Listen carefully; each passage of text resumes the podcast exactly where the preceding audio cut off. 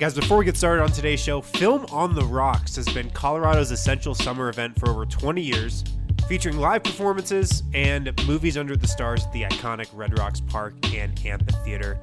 That summer series combines some of the best in culture views and cult classics. It's a movie experience like no other. These viewings fill up fast, so make sure to get your tickets ASAP. Right now, May through August, they have 21 drive-in movie options. It's great for a date night. It's great for a family outing as well. You can watch these drive-in movies. Watch them on a state-of-the-art 55-foot LED screen. And it's $59.50 per car. You know, you can pack as many people in as you want, just about $60 per car, which also includes a snack pack with candy and soda, sometimes free packs of beer as well. There are also 3 amphitheater viewings. Amphitheater shows are $16 general admission and $32 for VIP. So if you want more information, DenverFilm.org for all the details, for more pricing info, for all the other stuff you might need to know if you want to get out and see a movie at the iconic Red Rocks Park and Amphitheater this summer. Joker is always scoring on Facebook CMD, who Twitter will be trolling when he fouls out at least. MVP this season, nobody had a chance.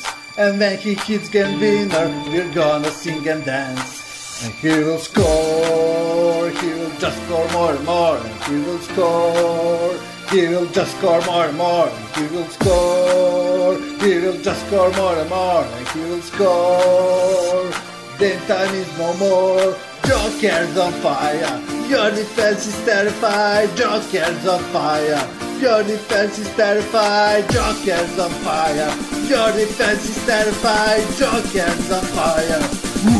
Na na na na na na na na na na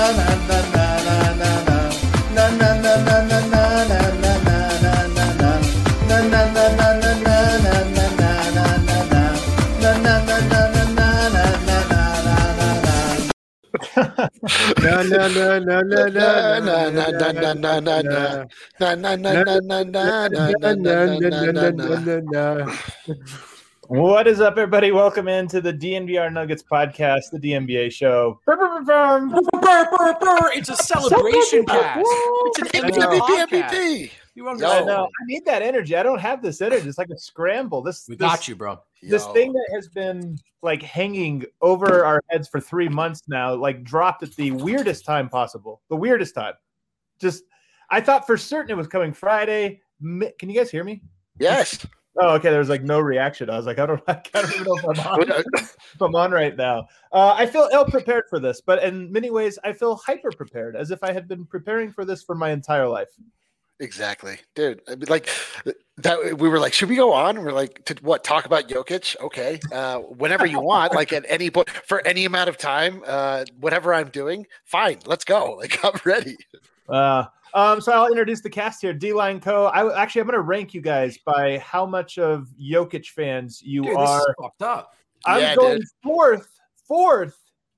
Harrison Wynn. Oh! Jokic a 9 on the fun scale.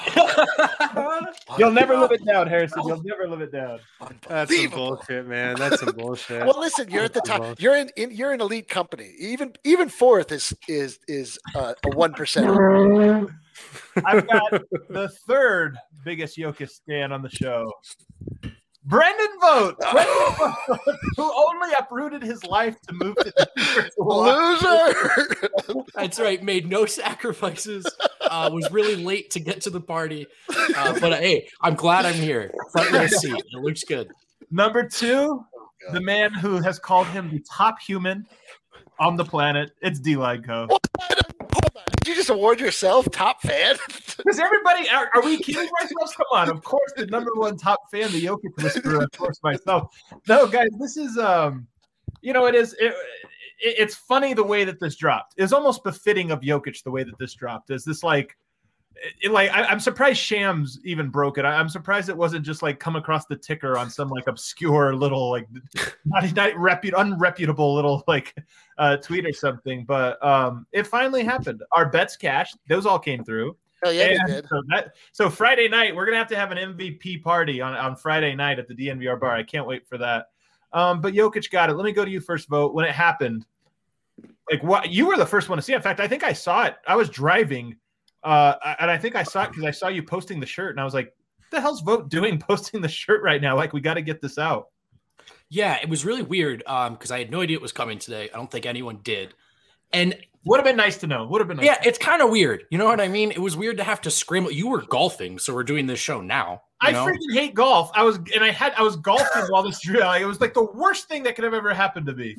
But look, we all knew this was coming. You know, I think we knew from even before those first round of public votes started being tracked. So it is no surprise. But you know, it's funny. I wanted to get past my own reaction and get to everyone else's reactions because I just felt happy for Denver and Serbia.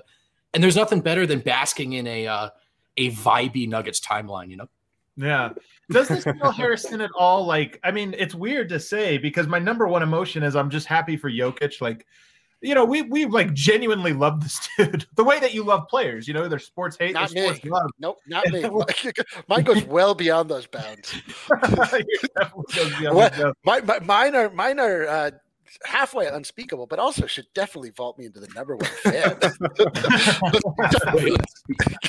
It's a little creepy, the degree of love you have. Yeah, no, it's terrible. That's why you're too, yeah. You've seen that movie, The Fan. It's a horror film about like a creepy, terrible fan. That's me. That is a great movie, though. That's a really good one.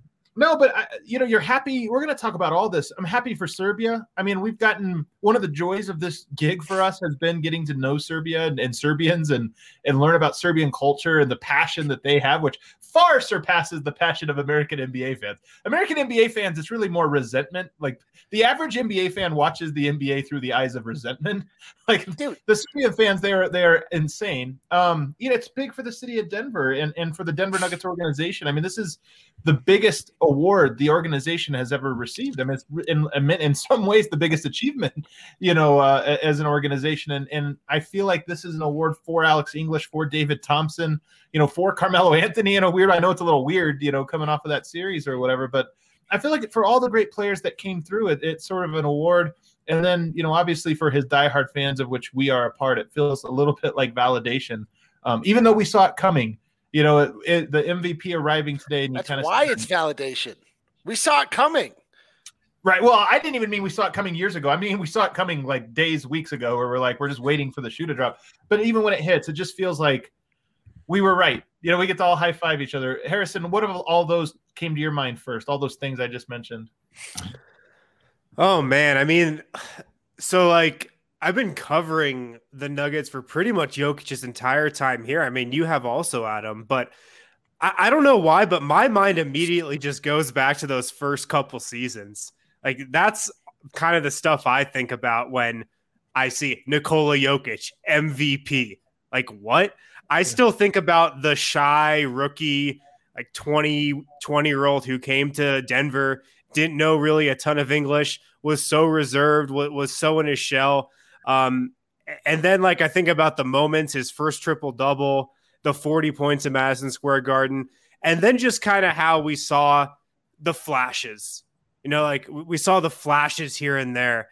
And then the coolest part I always tell people about covering Jokic's rise is when the switch kind of flipped and when he kind of realized, oh, I am really fucking good.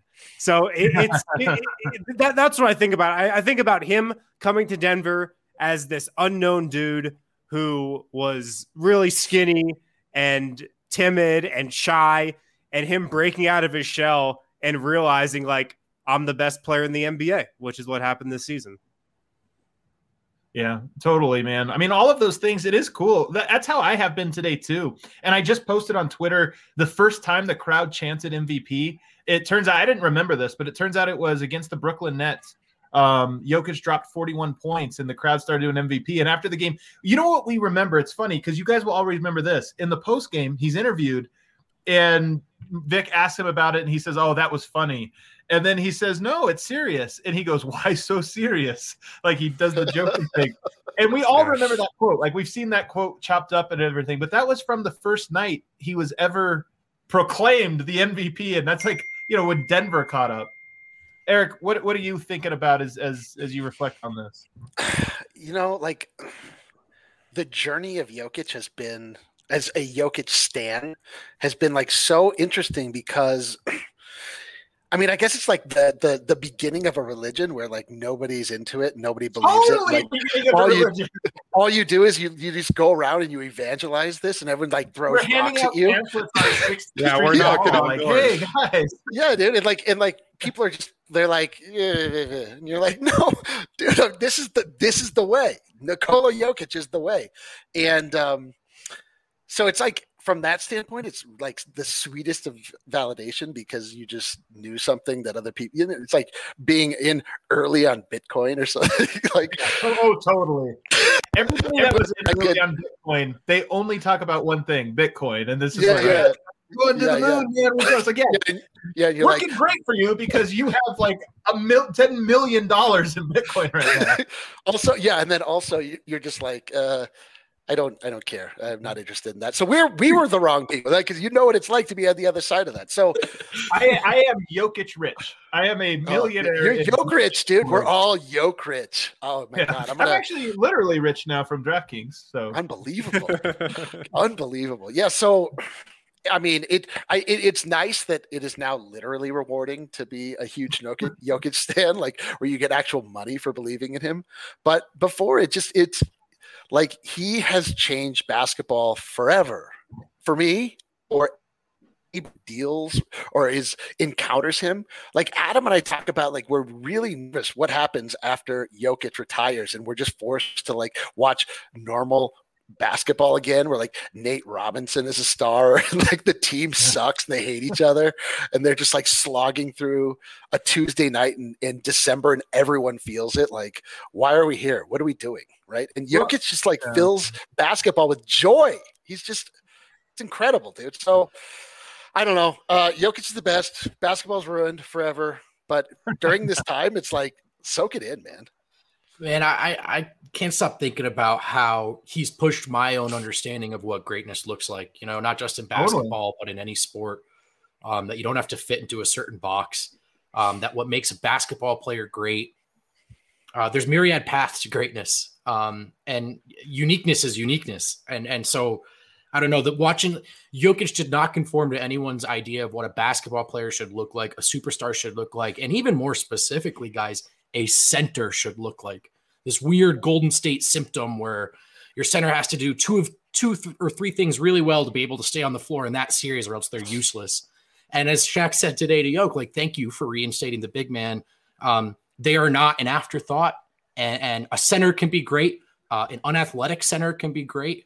A seemingly doughy center can be great. And your vertical and your 40-yard are not your most important basketball skills or measurements. Yeah, they are important, but Jokic is that good that like just over. They're not essential. And I didn't know that. I actually didn't know that. Control of the basketball, it turns out, is the most valuable skill in basketball. Being able to put the basketball wherever you want it to go, be that to another player that is wide open or into the basket itself, like basketball control. This man he's a master. And can I go really quick? Great comments in like coming in right now, and it's cool because all of these guys are not all, but many of these people are people we've been talking to for 6 years about the same. These are our homies, dude. Alec Gwynn and EG, and you know, you just see the people, and you're like, that's right, we were in the trenches, just taking like insults from everyone. That's like, you guys don't know, such homers, this or that. Homers, like, yeah. Apologists, and I want to keep this going too, not just what greatness looks like on the court, but what it looks like off the court. How someone can carry themselves, how someone can both take a deep breath and figure out how to embrace what it means to be an NBA superstar, but also not sacrifice his principles in terms of how he wants to carry himself, treat the people around him. We can't pretend to know the guy super well because we do this, but we get some insight. And, you know, we get that same window into other players. There is one Jokic, and the way he carries himself on the court and off the court, you know, we're privileged to witness it. I really feel that way. Yeah, even if Jokic is not exactly what I believe him to be, like just the fact that he puts into the effort to make me believe he's this is enough for me. I'm in. forever. Yeah, but there's no other player or like even circumstance, team, anything where I was so high on them early on and then like kept moving the goalposts. And this is why we joke about hot box and hot takes, but that was literally a thing me and Vogt would do. And we'd sit there and be like, okay, we thought Jokic could average, 4 assists a game as a center, but could he average 8? Could he average 10? Like, and then you just kept doing it because he was the first one where we were so insanely high on. But literally every time we hedged our bet, every time we were like, but we'll see. It was like, no, we should have never hedged. He's freaking incredible, and he goes there. And one thing Harrison brought up that I think is so cool, people don't know this or don't recognize it. Me and Harrison started covering the Nuggets at the exact same time, and it was when Nikola Jokic arrived. So our story and our tenure is DNVR, even though it wasn't DNVR at the time, we kind of converged, but it really is the same story. It's the same path. And I just think that's so cool. And then obviously Eric and Vogt, coming along at different points as well, kind of the same thing, but it's all the same trajectory. It all began 100%. In 2015. The four of us are doing this 5 times a week because of Jokic. That's not an understatement or an overstatement. Right. That's what happened. Yeah, I mean, what people have to realize, and I think we do, and a lot of our audience does, there will never be another player that's anything close to Nikola Jokic in terms of how he plays, his style of play, just how a team is shaped around him, and how he is off the court too, because, I mean, the guy is so unselfish. He just wants none of the credit. He just wants to win. He just wants to be a part of a team. And we're just so lucky. We're so lucky to cover this guy. We're so lucky to watch this guy. And there's never going to be another Nikola Jokic. And because of that, because of how special he is, like the NBA missed the boat on making this guy like the face of the league. Like, to be quite honest, he is about everything that's right about basketball. He plays the right way. He just wants to win. He doesn't want any of the shine. It's not about him. Like, he's just all about the right things. And like that should be celebrated. Like that is what we want our superstars to be about, right? Maybe. I honestly think some people don't. Like, not everyone does. Yeah, some people want their superstars to be a little bit. But you know what, Wynn? Personally, preferences, I agree with you. I really appreciate it about Jokic. I do. It's a breath of fresh air. When I think there's a uniform. This is what I would mean with the greatness. Like the basketball thing, there's this weird sort of aggressive kind of ego thing that's really deeply woven into American basketball culture. And the one-on-one, I will break you mentally, all that stuff. And Jokic has really sort of pushed that stuff to the side. And it's nice to see it. It's not that it has to be that way, but it's nice to see an alternative. Yeah. I mean, American culture really does weave into a lot of this. It's actually funny. It's like, it reminds me of the movie Wall Street, right? Where they're talking about like, America doesn't hate the guy in the limo. They love that guy. Like everybody's rooting for like secretly, even though they act like they hate him. And I do think there's something to that. Like America doesn't want the humble hero. They want the guy that's like flipping everyone off and saying, whatever it is, that's what we love. So. It's true though. We did. Hey, Michael Jordan. I love the way he bullied his best friends. They want you screaming at the guy I just dunked on you and pointing and that kind of thing. And look, I like that stuff too. I mean, we all weave in and out. I mean, we are. I'm saying if I have a kid and I want him to become like the best basketball player ever, I'm saying watch Nikola Jokic and do everything that guy does on and off the court. And he's like, no one can do that. No. Otherwise they would. So maybe I'll try to be Nate Robinson again. There was a sketch, an SNL sketch one time about Dirk, and it was kind of a dumb sketch to be honest. But I remember them being like, who teaches their kids to shoot this like effed up little falling over jumpers? Like kind of as a gig. And it's true. Like, what would it mean to raise your kid to play like Jokic? Like, half the stuff he does is disgusting. And you're like, what? Like, hey, can you volleyball tip this back into the rim? Like impossible. But it is so great, man. And even also what Harrison said, just all the memories flooding back. And that's really what it comes down to. And it's funny. The transformation of Jokic has been interesting as well because he's so different. You don't notice it over time. We've been with 6 years now. We've been following this guy. And it happens so gradually. But if you go back and watch him as a rookie being interviewed, number one, he can't speak English. And then, like, number two, he's 100 times more goofy than he is now. He has really gone through a process of where he still has that personality, like he's still the same personality, but he's much less like aloof. You know what I mean? He's business first right now, right? Well, yeah. I think when he first came here, he saw it as a way to like fit in. He saw it as a way to kind of become a part of the team in the locker room. He's like, oh, if I'm the funny guy, people are going to like me. Yeah. Yeah. He almost sold himself short, right? Reduced himself. And this is one thing about Jokic too, I thought about today is, you know, that Serbian documentary. We've heard it from him in so many different ways and forums, but he'll be the first person to tell you that he was like the last person to realize how great he was. He wasn't even thinking about the NBA. You know, all of these things are almost news to him. And this was a guy who had to be dragged to this realization, like greatness, historic greatness, not pretty good, not good, but like, bro, you maybe owe this to society, like get out there and do this. And he has embraced it. And we've sort of seen this evolution of there's that core of him, that little brother who wants to joke. But he's added all these pieces of what it means to be a superstar. Yeah. Harrison, do you have ad reads lined up? We could hit our first ad break. On the other side, I kind of want to do the history of Jokic. I kind of want to walk down memory lane and just go in chronological order, starting with Summer League. That was the first time. We can go to the draft if you want to go to the draft or wherever everybody first. I mean, it's the Quesarito is the origin. It's for we'll go back. The actual birth. Did you guys see that Taco Bell tweet? I'm going to send this to Kyle. We'll get Taco Bell, baby, in the club. Oh, yeah, dude. Give us a little break here. Get through these ads. Yeah, guys, make sure to pick up some Mile High City Copper Lager from Breck Brew this week. Pick up some tomorrow, so you got it for Game 2 Wednesday night in Phoenix. The Mile High City Copper Lager from Breck Brew, it's got that Nuggets Skyline Blue can with the Nuggets logo on it.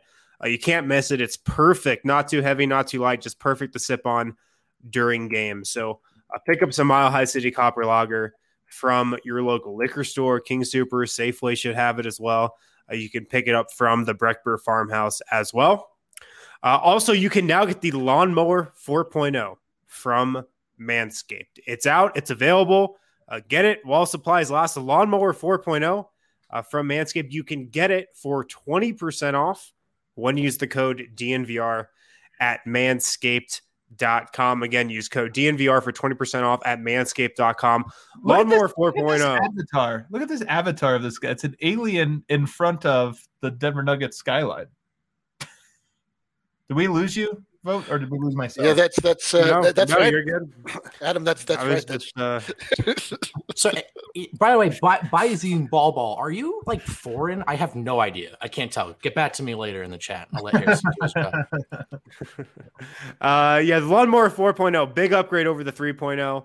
You've got a 4,000K LED spotlight. You've got different guard length sizes 1 through 4 on the trimmers.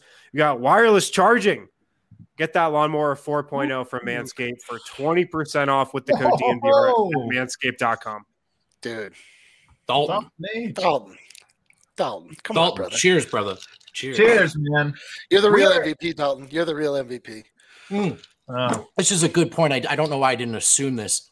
They're from outer space. Outer space. Of course. Yeah, that's actually, now that I think back, what a stupid question you asked. Yeah, that's on me. That's on me. Is that it? Are we through the ads? Yes, sir. Nice. Okay, awesome. All right, let's go back. Harrison, because I'm guessing Vogt and Eric are going to be behind you and I, but when is the first time you heard the name Nikola Jokic? Do you remember? Nah, that's the thing. I don't remember because I actually think I started covering the team a little after you. I was kind of in and out in that 2015-16 season, kind of doing it on the side. So I don't have like a firm first impression memory of Nikola. Yeah, you know what's funny is I'm kind of the same way because I obviously remember Summer League because it was my first Summer League. I'm like, I'm going to do a great job this time as I'm just breaking into the industry. I'm going to try to really pay attention. I wasn't at Summer League that year. I don't even know if I watched Summer League that year. Yeah.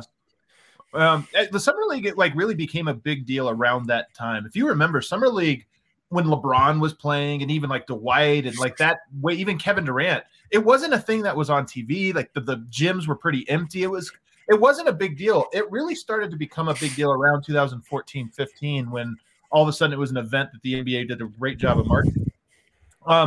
But yeah, so I it's funny because I go back and I see tweets of me talking about Jokic and asking other draft analysts and just like, what can you tell me about him?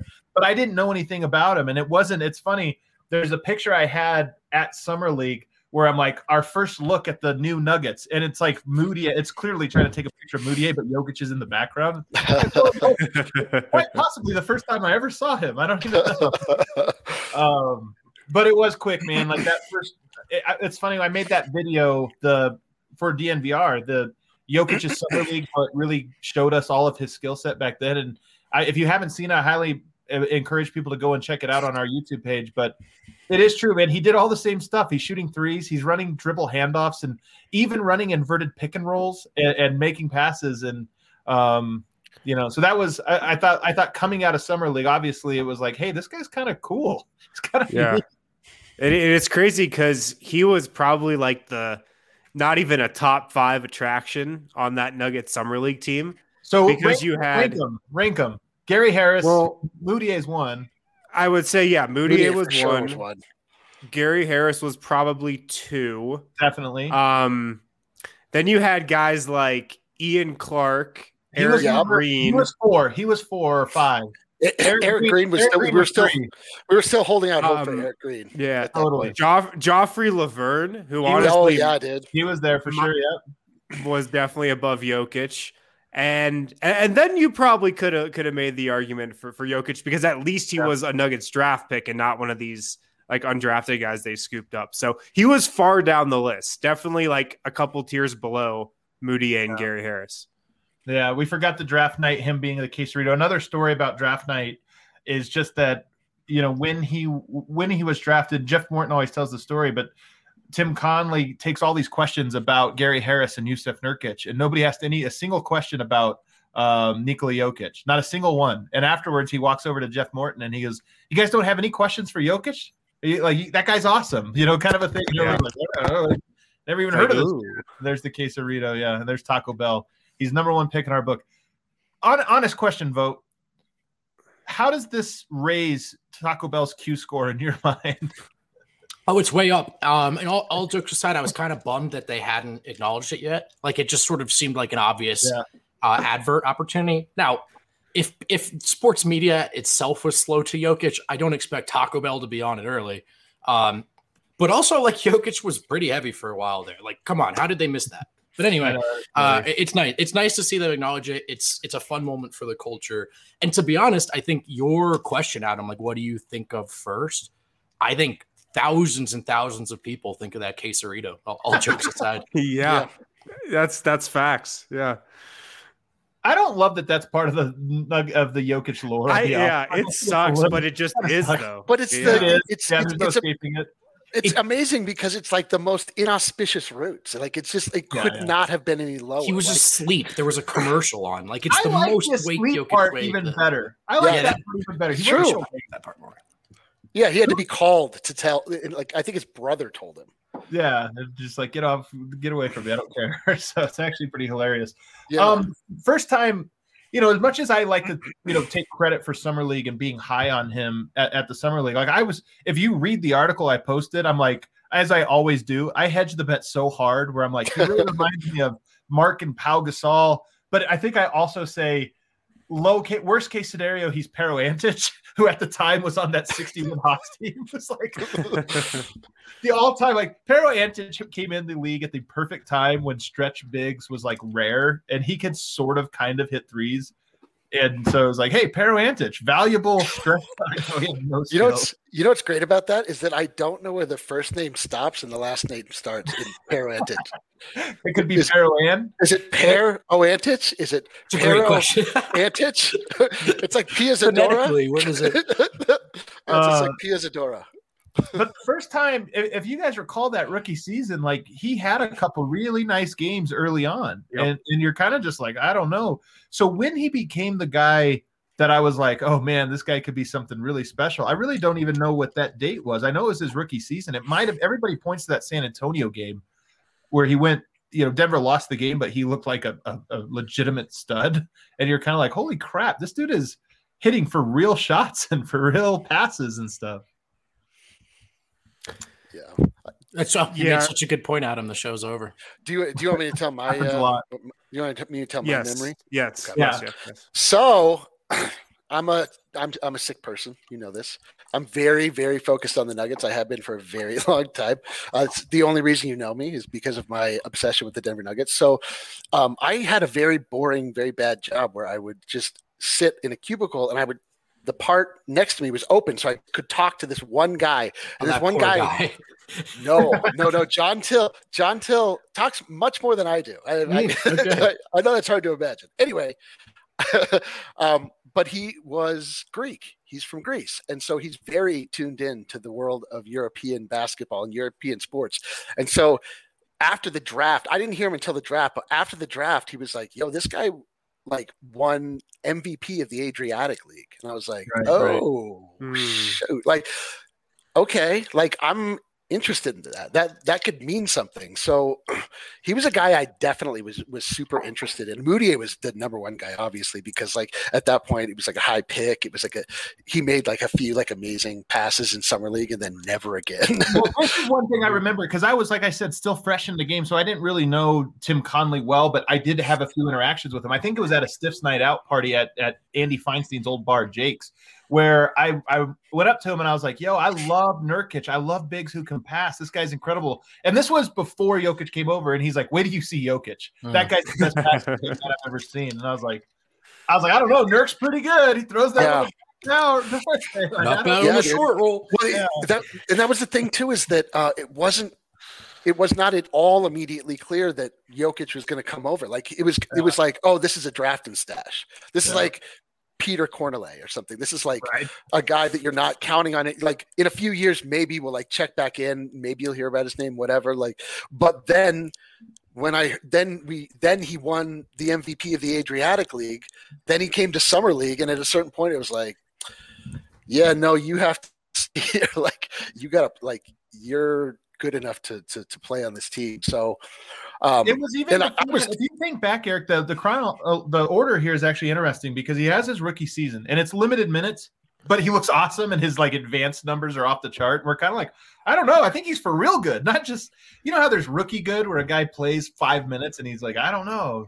Zeke Naji this year, I'm kind of he looks like he might actually be good, but I don't know. Right. Yeah, no. Way more. It was way more than that. But everybody else thought it wasn't. They were we'll see what. But when it really clicked was in the Olympics that summer because he goes through one season, and then I believe it's right after that rookie season that he goes to the Olympics and has a phenomenal Olympics. Just incredible. Yeah. Almost beats Team USA. Goes up against DeMarcus Cousins and this or that and is incredible. And to me, it was – I don't remember where the moment was, but I just know going into the sophomore season, I was – already fully enlisted in the Jokic army and ready to fight anybody, all right, that's it. We're putting our flag down. And that year started off so weird with the Nurkic-Jokic pairing, it was a little bit strange and it got out. And then Jokic going to the bench, he just felt weird and stuff. But by the time he took over, of course, I can't believe, by the way, today, Harrison, Michael Malone screwed it up. December 12th, he says. I know. Yeah. Unbelievable. He was rattling off all our catchphrases too. He threw a "we didn't skip steps" in there. Unbelievable. And then he was talking. No, he didn't throw in a "we don't back down." He almost did. I thought he almost did. Maybe it's coming. But yeah, he was talking about December 15th, and he said December 12th. What the heck? Well, so I have a question. So Malone's a fraud. Unbelievable. Well, so do we now have two high holy Jokic days where it's December 15th and now today? Does today become a new holiday? What is the date today? June 8th, baby. No, today just needs to be today just needs to be Nikola Jokic Day. Isn't this the Ascension in Denver, Colorado? Isn't today the Ascension? Sure, Eric. And then so it's tomorrow, and then the day after that. No, this is what is that, Easter? This is Jokic Easter. I'm was stamped. Well, not really, but he was made. He became a made man today. Jokic is a made man today. It's not up for debate anymore whether or not he's MVP caliber. He is an MVP of the league. Totally. That's not a question anymore. You can't say he's whatever. No, full this dude is the best player in the NBA, full stop. He won not by any small margin. He destroyed the field. It was insane. He got 91 votes for first place. 91 of 100 first place votes. Yep. Yeah. Not that it's like a violent thing, but it's like, yo, there's no doubt. If you're saying something far in the wrong, that a statistician wouldn't even count that as a result. You're like 2%. Like you're a variance, dude. Like if you say anything else. So can I tell you though? I'm a little happy. This is going to shock you. I'm a little happy Derrick Rose got a vote. It's so ridiculous. Like, if it wasn't going to be like an or unanimous, like okay, cool. Yeah. Let's get a little sentiment in there. Why not? F it. Yeah, I'm telling you, man. That's a great comment right there. Oh, call it my old one, and probably premature. Call aboard the bandwagon. Hell yeah! I'm telling you, this is my style. If you guys know me, I always put these bullshit hedges in there. And it's I know, dude. I keep looking at your hedges. Oh, I you didn't have to hedge. I just talk about 1,500 words. I'm staying up. I know you believe in the middle of the night because I was like so freaking hyped. And I've talked about this a lot. I talk about it less and less because it becomes a lot of old Uncle Rico stuff. But part of why I was so drawn to him is because I was like the form was there that I recognized. I was like, man, it's. I always wanted to see this. It was almost like looking into a mirror and seeing like the best version of what you could have become. Obviously not an NBA player, but I'm just saying you see it and you're like, this is why I wish there was a Jokic 20 years ago, 30 years ago, because I wish that this is why it inspires me so much is because I know there's a whole new generation of young players that are like, oh, I could do that. I thought I always had to go down and do this other dumb stuff where I had to be Kevin McHale and post up rebound. I had this same thought, man. And I asked Michael Malone about this today because like, when you're a kid and you see that the best player in the NBA, the MVP, is this guy who plays this way, like kids are going to want to play that way. Like this is going to bring a whole new generation of players who want to be an unselfish big man who's a great passer, and can play all around the court, can bang inside, can shoot the three, has great touch around the rim. Like people are going to want to play like this guy. That's the underrated part, I think, here. Quick counterpoint. Do you think anybody has ever modeled their game after Tim Duncan? Have we seen a wave of Tim Duncan type players? No, we haven't seen a wave of it but Jokic is a little bit. It's different though, that's man. Right. I don't know if you can play. I don't know if you can play like Jokic. Already in the driveway. But I don't know if you could play like Jokic unless you're Jokic. Like I don't think it's a style of play. Oh, a center can be a point guard. Like a center can bring the ball up the floor. That's sure, that is acceptable. But none of those guys play even half of how. Eric, I'm telling you, this is one like where I'm speaking from experience on this as a tall player, where you would always go to the basketball camps or practices or AAU teams or whatever, and you're like, let me do this time, like let me initiate the offense, and it was always like, no, point guard initiate offense, big man set screen and rebound. And it's just that's what I'm saying is you're right that nobody just gets to walk in and throw up the crazy passes and like read the court like that. But it's just the idea of like why we have a big man who can dribble and pass, maybe not like Jokic, but why don't we use that to our advantage now and have him doing some of this stuff to confuse the defense? And that's what I'm getting at. So yes, I found my first ever Jokic article.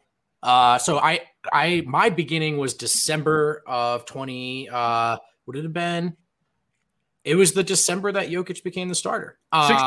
2016. December 2016 was when I first started watching the Nuggets. My first article for Hoops Habit, I was the only person at the site writing about the Nuggets, if you can believe it, came 4 years ago in an effort to upset my friends in the Northeast. It's titled Nikola Jokic is a Better Prospect than Kristaps Porzingis, but I want to read this the coldest frigid take at the time, dude. It was hot, it was spicy. But you're right. So here's me waxing poetic really briefly about Jokic. He lacks NBA level explosiveness, but he finishes at the rim with ease. As a center, he makes passes that point guards don't see coming. No one actually calls him the unicorn, but he might actually be a better shooter than Porzingis. He's like a 6'11" Serbian Larry Bird. Yeah. I got it in writing 4 years ago. So when I heard Pop say crazy. That, I was like, all right, maybe I'm not an idiot. That was the first time I felt like a not idiot. Yeah, the first time in your life. Yeah, I see some people saying that's American camp. Serbia is different. Well, one, it's different now just in general. Like, it's a little bit different from what it was. It's already moving a little bit in that direction. But two, it's still a matter of degree. It's still like Steve Nash talks about. Think about how great Steve Nash was. And Steve Nash is like, I never thought to shoot more threes. Like, it just didn't cross my head because I thought I was already shooting so many at 4 or 5 a game. Then Steph Curry comes out and shoots 14. And he's like, well, why wouldn't I do that? Like, yeah, maybe I could have made, maybe not Steph Curry amount, but I could have made a lot. And I think it's the same with Jokic. Were there coaches and camps in which they would allow a little bit of this? Like a little bit, yes, but why? There was always this idea of like, yes, but that's the counter punch. The real punch is traditional. And I think Jokic breaks that in a way that's really great for basketball. And I keep bringing this up, but Bomani Jones, you know, who I love, he's so on this about like, why aren't more people attracted to Jokic as a player? Because he's so, if you love the game of basketball, you truly love it. You love when a player or person causes you to rethink it because you love, it's like watching an old movie you love, but then finding out a new angle of it. And you're like, oh shit, like Easter eggs. Now I get to watch my favorite movie with new eyes. Cause I'm looking for these Easter eggs. That's what Jokic is like. We're watching the game through new eyes and we get to rediscover it all over again. It's so true. He's just, I mean, it cannot be overstated how truly special of a human being he is. He's, as you know, the top human being here on earth. But just like, I don't know. It's funny to me that it's even like difficult for people to see at first, because to me, it's just so glaring, like why this guy is so goddamn incredible. Although I get it. Like sometimes you don't know much about a sport. Like it just kind of looks like moving shapes, but man, as soon as you realize like what's happening even a little bit from a strategic standpoint, it's like, oh my God, like this guy is just destroying other people. Like he's just like mentally just breaking them. To the point, Eric, where you find yourself in these debates and you go, okay, I've identified the difference. I watch him play basketball and you do not. Because if you did, you'd be on my side. And that's that. I know. I'm so sad we're not at the bar to have Rakia right now. Like, I know, dude. I'm so pissed. I'm actually upset at the Nuggets for not alerting us to this. It actually makes me mad. Well, it sucks that it happened right before like a night of playoff games. It was in the news cycle for literally an hour. You know? It's so true, dude. They should have released this Friday at 10 p.m. That would have been the perfect, just bury it. Just to let it... They pretty much did. They're like, anyway, here's Joel Embiid, and here's some Kia guy who doesn't know Jokic's name. So Nikola Jokic? No, that's unbelievable. That might have just been a COVID Freudian slip. Who knows? But we have issues going on. No, oh my God. But terrible. Go ahead, Harrison. I was going to say, are we still on this Jokic timeline type thing? Because there was another one I wanted to bring up. Yes, I want to get back to it. Yep. So March of 2017. So he's already the starter. December 15th has passed. He has the post up against LeBron. You guys remember the post up, right? That's a mismatch for us, man. It's a mismatch. Yeah. So like, oh my God, they beat the Cavs, and in the third quarter, there was like a switch, and somehow Jokic ended up with the ball on the left block with LeBron James guarding him. And I was in the arena for this moment, and I swear it was like one of those experiences that, or just one of those moments that you never forget, because the arena just got totally silent. It felt like totally silent. And there was just a spotlight on Jokic backing down LeBron. And everybody cleared out, and everybody just watched it. Slow motion, right? Yeah, it's slow motion. Everybody just watched it happen. They're like two dribbles, little right hook over his left shoulder, and the arena, Pepsi Center as it was called back then, just erupted. Dude, erupted. Harrison, you don't understand, like, being on the other side of that, being part of the them that erupted, like – I stood up and I screamed, "He can't stop him! He can't stop him!" And I got lightheaded, and I literally almost toppled to what would have been my death, and it would have been fine. Perfect. Like that would have been a perfect time to go out. I would have been fine. I don't care. I have this theory that special things happen for special players, like little moments like that. There's good players all the time, and they'll have a moment here or there, but. Great players, just great ones, like those types of moments find them. And when that moment happened, you kind of were like, Man, this is awesome. He has it. He has this like mystique about him, this glow where even LeBron James can't stop him in certain moments or whatever. And that was so early in the trajectory and in the career, and it was a great one. The triple doubles. And that, yeah, I was just going to say the post game moment was also big with that, because Michael Malone after the game goes, it was a defining moment. And then Jokic was asked about it by Vic Lombardi, and Vic was like, oh, that's going to be something you remember forever. And he was like, nah. It was just a mismatch for us. And like, it was no shade at LeBron or anything. It was just Jokic is too naive to know that was shade. Right. It was Nikola just saying, I'm 6'11", LeBron is 6'8", 6'9". That's a mismatch for us. Like, that's why I scored, because it was a mismatch. How about the year for Serbia, by the way? What's the word for congratulations? Because I'm saying that to you. Just say Givali and move on. Come on. Listen, people have sent me that so much, and I just want people to understand. I have no idea the difference between EuroCup and EuroLeague. Same. I know nothing. People are all like, they did this. I'm like, what is one of those Olympics or something? I don't know. What is going on here? I don't know. Europeans don't realize how little we know. And quite frankly, I'm not trying to be condescending, but how little we care about like the EuroLeague. Like, we care about it the same way I care about NCAA basketball, which is like, how does this pertain to the NBA? Because it's the best league. It's the best competition. And it's just hard for whatever reason, it's an American thing to get to care too much about a secondary league, even though it has fantastic players, like really, really great players. So. Also, you guys are clinically insane for watching basketball at the hours that you do. All of you should go to jail or I know. Or like you guys remember this shot that Nemanja's talking about? Because I remember it. Yes. The one that didn't count. Yes. Yeah. Dude. Yes. That was such a ridiculous shot. But again, this is one of those special things. Like, you know how like Luka and Steph will always make crazy shots, and you're kind of like, there's something to them that gives them this superpower. That was one with Jokic where I'm just like, of course he hit it. There's something in his brain that just makes him better than everyone. And he makes shots like that sometimes. There was the fastest triple doubles. The fastest triple double ever. I mean, he put up some crazy one. He goes into the garden and drops the 40 piece on Porzingis. There just were so many big moments that I think I put this one on a higher pedestal than others, but the perfect triple double on DeAndre Ayton. I think about that all the time, specifically because Ayton is this prototype athlete, blue chip American basketball prospect, a kind of guy who, if he didn't know any better, might've been looking at Jokic in that game, thinking he's ready to feast. And it was just like the sort of ultimate display of what we were articulating earlier with greatness taking different forms. You just think like Ayton has since reflected on it and treated that as a learning moment. But I'll always remember that as one of the ultimate displays of like, yo, you think this is what matters? Like, bet. Like, yeah, I got you. We'll show you who wins this game. Jokic has just been such a rewarding player to root for and to watch. And not even just, I mean, all of it. Just follow, just pay attention to. And this is why, I saw a lot of people, and we appreciate you guys. We've talked about this all the time, but we see some people saying that, like, we have made the experience better or that we are a part of their experience of Jokic and this or that. And this is why I always laugh when there's the analysts, especially the local ones, that just want to like make the experience as annoying as possible by constantly reminding you by any shortcomings that happen, including with Jokic, like, well, yeah, but they lost game one.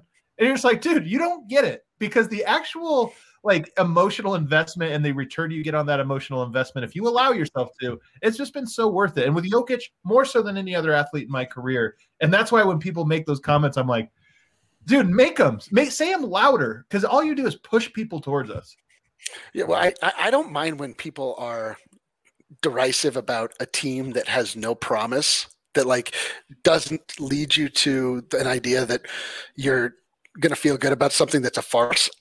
But like the Nuggets are the truth. Like, I don't know how far they're going to go or how far they're going to get, but I know that they're going to be emotionally rewarding. Like, I do know that, like, because I've seen what Nikola Jokic is. I see what Nikola Jokic does. It's incredible. It gets more enjoyable all the time.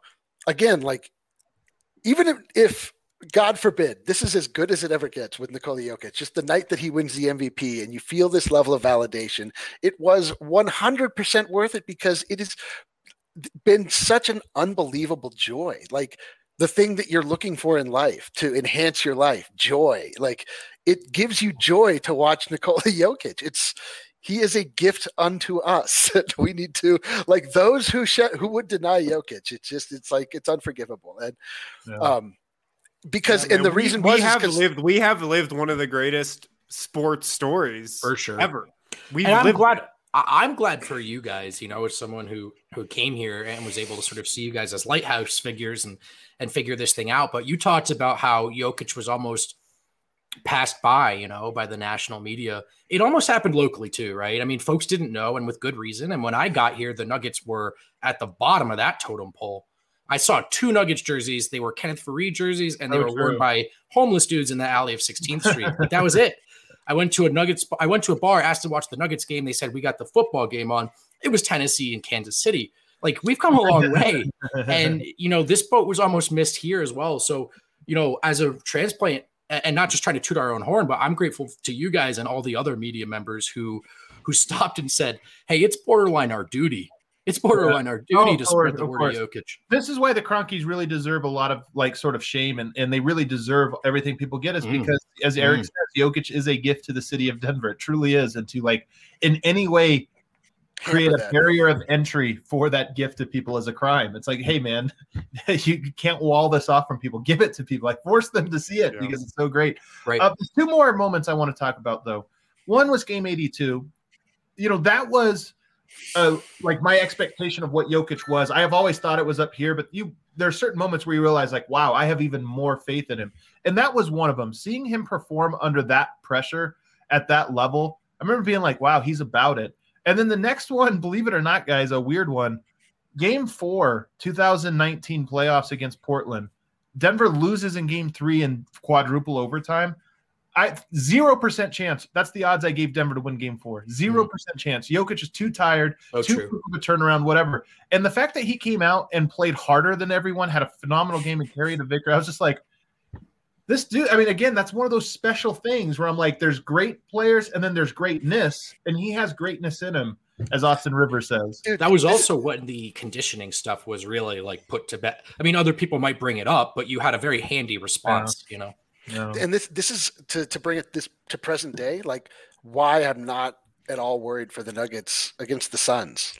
I know that Jokic is going to come out and he's going to do what Jokic does, which is no part of me thinks that he doesn't give less effort in the first game because he's just kind of drafting in. This is what he does. And then he clamps down and he's incredible. Jokic is incredible. Yeah, he really is. What people don't remember about that game 82, or maybe they do, but Nikola Jokic was the only Nuggets player who played well in that game. If you just look at the starters, Jamal Murray, 8 of 18 from the field. Are you talking about game 7? No, talking about game 82 against Minnesota. Yeah. Jamal Murray, 8 of 18. Will Barton, 9 of 22. Paul Millsap, 3 of 8. Wilson Chandler, of course, 0 of 3 in 48 minutes. 0 points, yeah. Nicole was the only guy who played well for Denver in that game. He carried him. And they had Jimmy Butler. A guy known for confidence and clutchness and everything. It was Jokic is so clearly the best player in this game. He also got it done. The counter was Taj Gibson, kick that guy's ass. Yeah. Literally go beat him up. And the refs were that's fine. Yeah, it totally was. Let's take another break. On the other side, I want to wrap up the show by talking about, are we upset that there wasn't more fan or player interaction after this? I saw Luka Doncic congratulate him. I don't know if I saw anybody else. You guys can catch me up to speed. In fact, the chats, I'm sure, will. Nurkic. Are we upset? Oh, Nurkic. Yeah, that's right. Shouts to Nurkic. Back in the club. The first one. We'll find out. But, I want to talk about that. And then I also want to talk about game 2, because this is our preview, episode heading into game 2. So I want to talk about what this award could mean carrying it into game 2. Guys are pumped to have Illegal Pete's back on board here at DNVR. And Illegal Pete's is also hiring. You ever wanted to work Illegal Pete's? Great spot, great food. Now's your chance. They're hosting a hiring fair June 9th. So tomorrow, Wednesday, at the South Broadway Pete's location from 10 a.m. to 12 p.m. And then on June 10th at the DTC Pete's from 9 to 11 a.m. No appointment or resume necessary. Just show up. And if you're interested but can't make it, you can email them, people@illegalpete's.com. They'll get you set up with an interview. Illegal Pete's, they care about their employees. They pay a living wage to all employees starting at $15 an hour, plus tips, free food, and drink on shift, discounted off-duty. 401k match, PTO to all employees, and options for health insurance as well for full-time employees. So check out that job fair with Illegal Pete's, June 9th at the South Broadway location, June 10th at their DTC location as well. And we also got to talk about just our great friends over at DraftKings who had to pay out a little bit of money. Had to pay out a little bit of money this afternoon, but I think they're still doing fine. Though you know what? Because I'm sure they had to pay the all of us.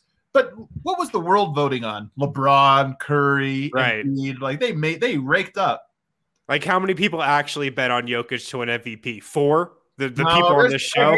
There's been a lot of people that have been watching this show that I'm telling you, we moved the line when we kept telling everybody to bet it. Like the next day, it jumped so much. Yeah.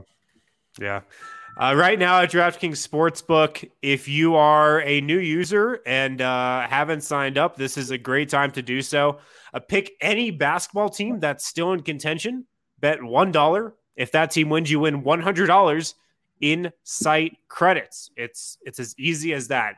Sign up with the code DNVR. Pick any basketball team that's still in contention. Bet $1. If that team wins, you win $100 in site credit. Make sure to download the top-rated DraftKings Sportsbook app now. Use promo code DNVR when you sign up to turn $1 into $100 in free credit. Bet on the basketball team of your choice to win their next game. If you do, and if they win, you will claim $100 in free credit. That's promo code DNVR for a limited time only at DraftKings Sportsbook. Must be 21 or older, Colorado only, new customers only. Wager paid out in site credits. Restrictions apply. See DraftKings.com/sportsbook for details. Gambling problem? Call 1-800-522-4700. And finally, at StravaCraftCoffee.com, new users can get 25% off with the code DNVR25. Hit up StravaCraftCoffee.com. Get a Strava Craft Coffee subscription. Get that CBD coffee delivered every 2, 3, 4, 6, or 8 weeks. And use that code DNVR25 for 25% off your first purchase. All righty, great stuff there. Final segment here. I just want to ask what I let in there. So Nurkic, I saw, shouted him out. RJ Hampton. RJ Hampton's like a former teammate. Doesn't quite count, former teammates or whatever. But I saw Nurkic, who also a former teammate, so maybe he doesn't count either. And then Luka. Was there any other shout-outs? Did you see? I'm kind of shocked at how little. Like, Jokic clearly not in the club. Well, let's just address, I think, what's the top layer of this. Jokic isn't on any social media. He's not seeing that. He's not responding to that. That's a good point. He's not interacting with these guys. Wow. There it is. Sorry, Eric. You're kind of chopping up, so I can't tell if you're agreeing with me or telling me I'm an idiot. But or screaming, yeah. I don't know. You are. So I just, look, a lot of these guys met Jokic for the first time at these recent All-Star games. And that's the extent of their relationships with them. Good point. So there's not – they could send that out into the ether, and no one will care. So I think that's part of it. I do. Yeah, I think it's probably a lot of it. I mean, there are definitely a lot of layers to it, but that probably is one of the biggest ones.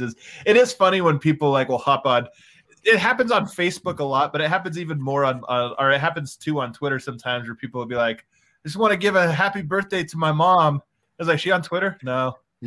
Why are you tweeting that? What? or like when somebody's like, oh, I want to shout out so-and-so, but they at them, but it's the wrong at. Yeah, I could have seen somebody doing that with Jokic. If God forbid LeBron said congratulations, he would have just been at Nikola Jokic, but it's just an account that goes nowhere, I do think it's interesting too. We obviously made the video about the Kobe prediction, but Kobe now undefeated and will remain undefeated for eternity on predicting MVPs. He had Giannis, wins 2 in a row. He had Jokic, wins. And they had no other prediction. So that's kind of a crazy little thing. Turns out Kobe Bryant knew ball.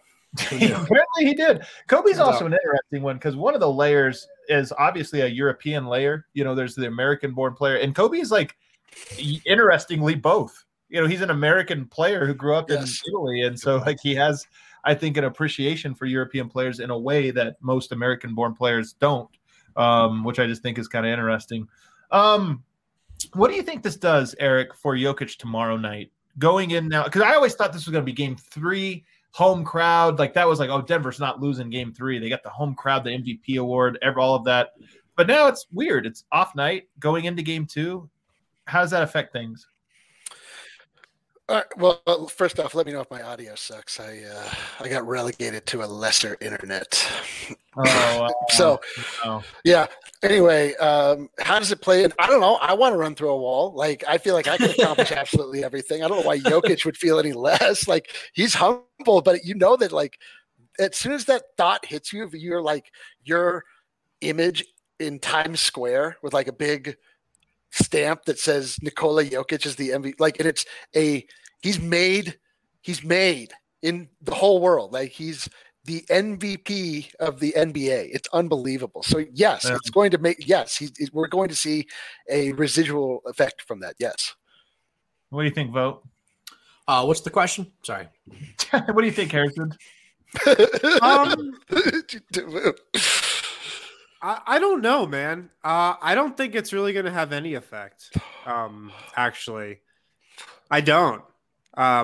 It would. Somebody in the comments says he's going to get a bunch of free throws. It would be hilarious if he gets like 18 free throws tomorrow. Like, you're the MVP. Of course, we're going to get. It would actually be like in their best interest to have him get no fouls again. They'd be like, see, we don't have preferential treatment. Even the MVP gets no calls. The league shoved it into such a tight window that there's a huge chunk of like NBA fans who probably don't even know he won it today.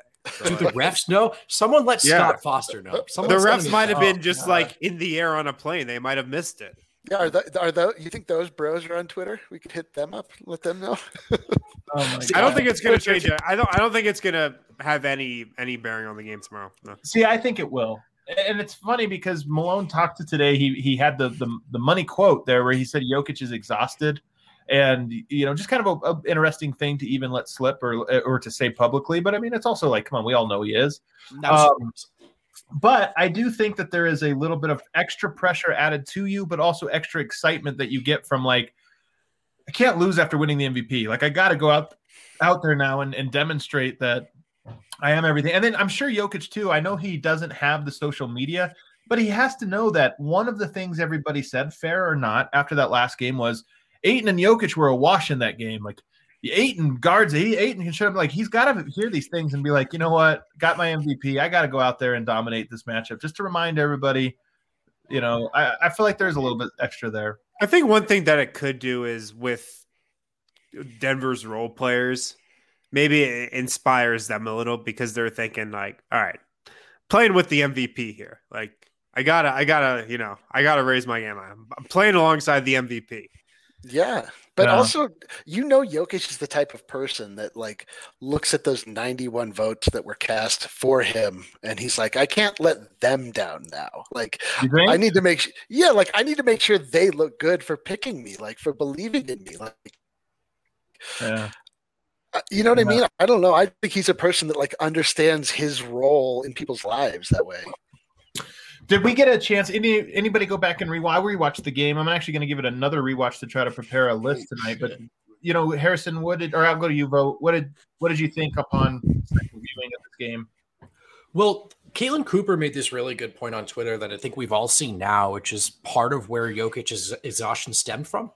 And a lot of that is Phoenix yanking him around the court like a yo-yo with all these actions. You know, he's coming out real high on a lot of these screens. And they are moving the ball a lot, and it ends up getting to the corners, and he's just flying around and constantly having to move, recover. And it's like his burden, you know, on offense is like that's taxing in and of itself. He has nowhere to hide on offensive possessions. And now defensively, the Suns are just making all five guys move, particularly Jokic. So it's a big load. Yo, we saw zone at the end of that game. I wonder if we'll see it more so that Jokic is not in, he's not chasing anybody. He's just waiting for people to come to him. I'll tell you what, that to me, that's like a little bit of a of a Hail Mary. Like maybe we'll see it a little bit to spell him, because you are right that it could give you a break. And let's be honest, in that second half, Denver didn't get any stops. Like you might as well play any type of zone or any kind of gimmicky defense if you're not going to get any stops. But you know, I'll see. I'll say this: when I went back and rewatched the game, you know, Jokic's fatigue level and the way he sort of fell off a cliff, I thought he was fine in the first half, actually pretty solid on the game, and then just fell off a cliff at the exact moment. And I think those things go hand in hand. Phoenix got a little hot. He got personally a little cold, and it was a 6-0 run. But I do think that the Nuggets are the team from the first half, and the Suns are the team from the first half and the second half. Like both things are true. You know, Phoenix is a team that will punish you for every mistake you make. That's how good they are. I keep telling people, think of this Suns team like you think of 2011 Spurs. They're a team that maybe isn't flashy, maybe doesn't have the top end talent of like a Lakers or a Clippers, even though they have great players. But what they are is a very low mistake team that every time you drop your gloves, they get a little jab in there. And last night, Denver dropped their gloves, took a couple jabs, got knocked out. It was a knockout. Yeah. Devin Booker had 8 assists in that game, and a lot of that was because like Denver just sent 2 guys at him in every pick and roll, every dribble handoff, and made him give it up. Devin Booker made a lot of nice passes, I thought, in that game after he had the 5 turnovers in the first half. In the second half, he made a lot of really good passes. So I'm curious to see if Denver continues with that strategy or kind of backs off a little and tries to make Devin Booker beat them more. The other thing that was really apparent to me, and this is what I wrote about after game one, Aaron Gordon is like at the center of the Nuggets offensive game plan. I feel like Denver is really putting a priority on getting Devin Booker switched onto Aaron Gordon and then posting Aaron Gordon up.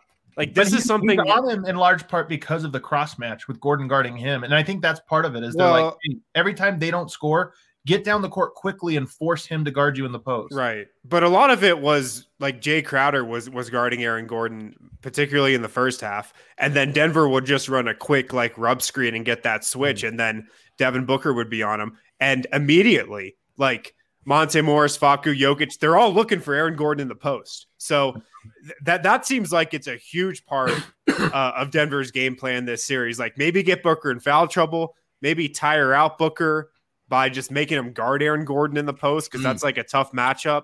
Yeah, that's going to wear him down a little. And it's a mismatch, you know, like Jokic on LeBron. It's a mismatch. Yeah, he was punishing Devin Booker in the post. Like Aaron Gordon was like really making him work, and he made him look really bad a few times with like fouls where he not only got the foul, but he also got abused. And I think it probably had an effect on his – you know, like maybe because he wasn't as engaged in the game, he maybe was a little bit tired. Same thing that we're talking about with Jokic. Like, it's interesting. Yeah. Building off of Wynn's point, you know, if you are looking to get away from the double, we didn't see.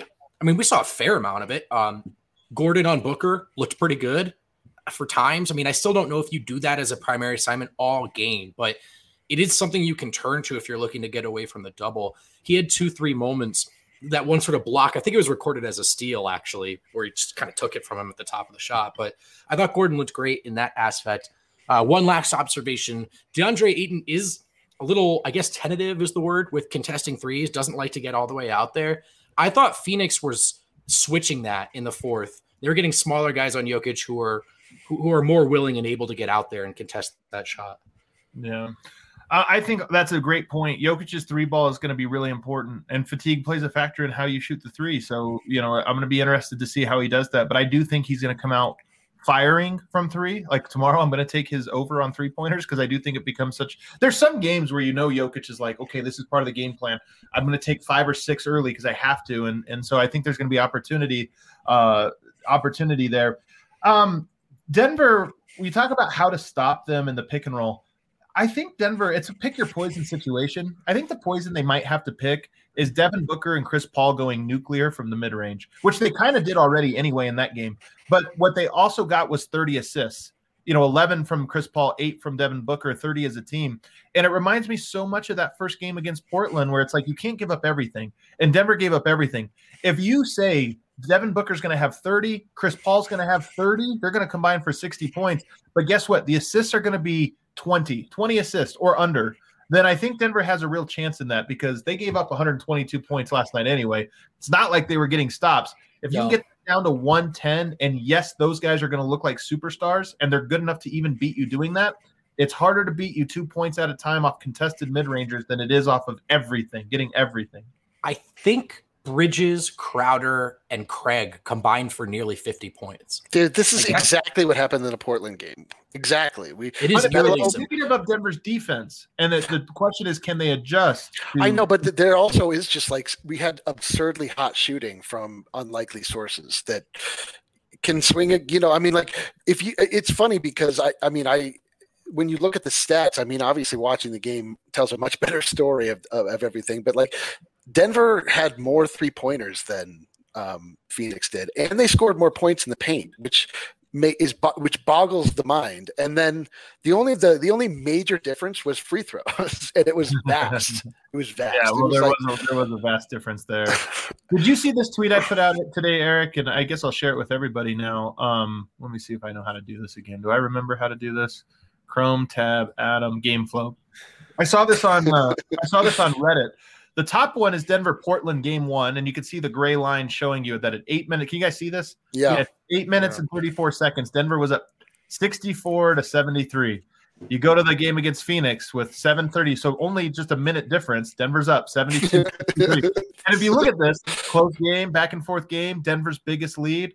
Close game, back and forth game, Denver's biggest lead. Collapse. And it's just so funny that it really does mimic it in every single way. And even the final score was almost identical. It was like 109-123 versus 105-122. So there is reason to think that this is a familiar script to Denver. And now you know.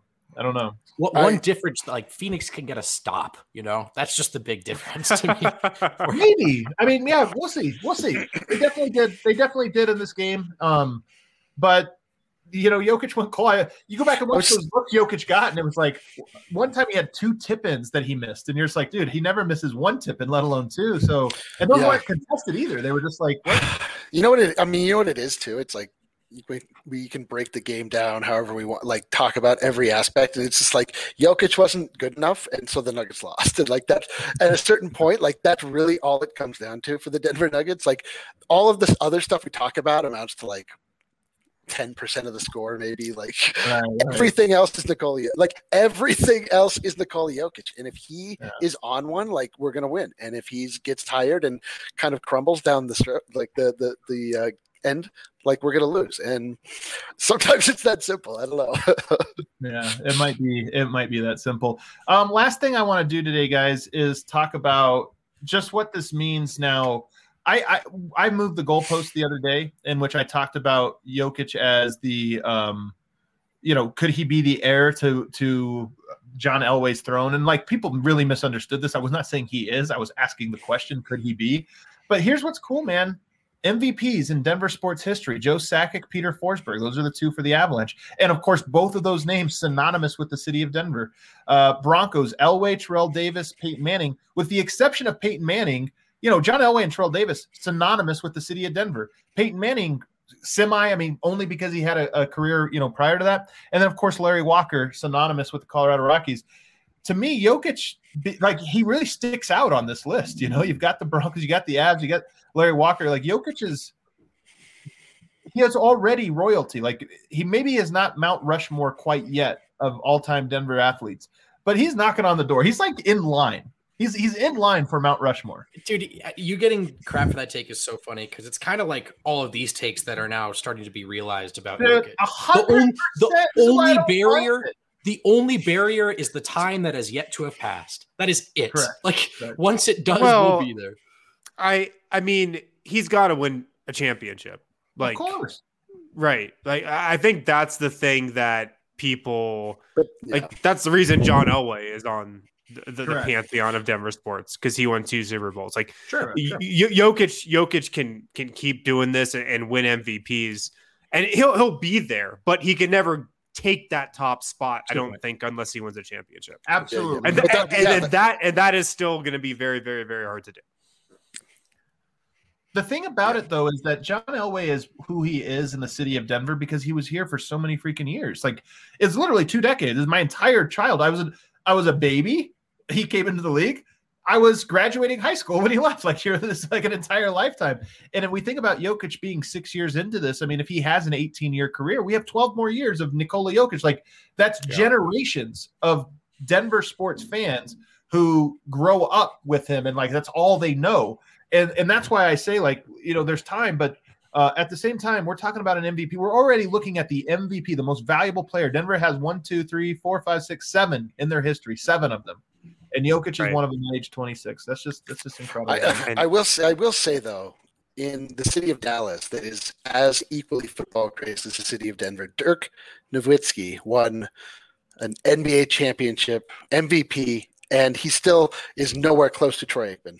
Of course. Nowhere, you know, I think that it's maybe like just a Denver problem that they just don't understand. Like, they'll come to it for sure, but it's going to be hard to supplant like what it is we're talking about. You know. But you're right when you talk about the cultural impact, and also just like the Denver in the 1980s was a teenager. You know, like it was coming into its own, and so Elway, you can't change that. Even though Denver is kind of in a rebirth, like in a new era of Denver, the city itself. But nonetheless, I still don't think that. What I'm talking about is at the end of the day, when we say who is the greatest athlete that's ever come through the city of Denver, there's at least a chance we say it's Nikola Jokic. He was better at his sport than any other athlete was at theirs. He's not there. Again, I'm not saying he's there. He's not. He has a lot of work to do, and the odds of him getting there are low. But it's on the table, and it's never been on the table before for a Denver Nuggets player, I don't think so. To me, that's what's so cool about it. And the awesome thing also is that I'm very confident that Nikola Jokic will never play anywhere else other than Denver.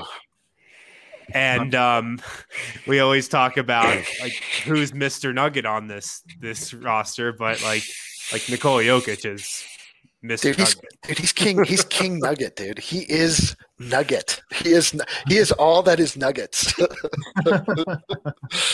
MVP is just like a scale like above Mr. Nugget. You're like too good for Mr. Nugget. Yeah, I mean, honestly, like you can make the case you'd rather be Mr. Nugget than the MVP. Like, wow. You actually just can't make that case. It's a little more prestigious. Honestly, like calling Jokic Mr. Nugget feels disrespectful. Like it's like a cute little nickname for the greatest little player, the top human being on earth. Mr. Nugget is beneath him. For sure. And Mr. Nugget's a prestigious award. I know, but it's not our fault.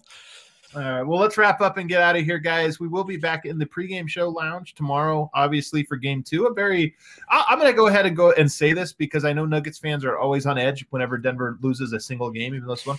I think Denver could lose game 2 and still have a very good shot of winning the series. Now, it's not the preferred path. You want to get a split and you want to come home and be like, okay, now game 3 gets more pressure. But this is a weird series in which I there is a path where I see Denver falling down 0-2, and it's like, you know what, got to come home. Now we just got to get the 2 back or whatever. So in that way, a little less pressure than a typical down 0-1 because it's happening on the road. But at the same time, Jokic got his MVP. I'm curious to see if this Nuggets team has another punch, some adjustments for him, a little bit of punch back would feel great. You think that we'll see.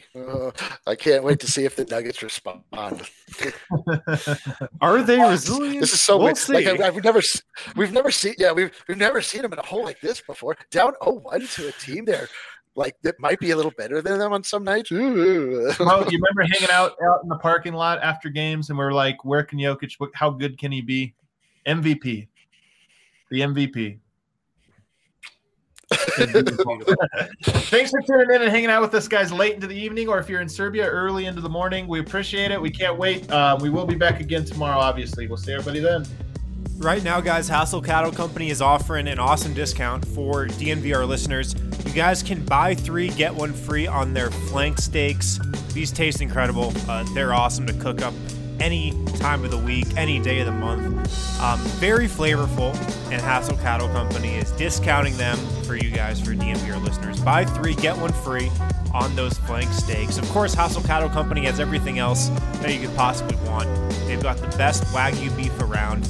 Make sure to use code DNVRFlank at checkout, DNVRFLANK, to get that buy 3, get 1 free deal. Of course, you can also save 10% at all times when you use the code DNVR10 off your entire order. So again, check out Hassel Cattle Company, hasselcattlecompany.com. Get that buy 3, get 1 free deal for their flank steaks with the promo code DNVRFlank. They're only $9.99 a piece, so super affordable. And then use code DNVR10 for 10% off your entire order.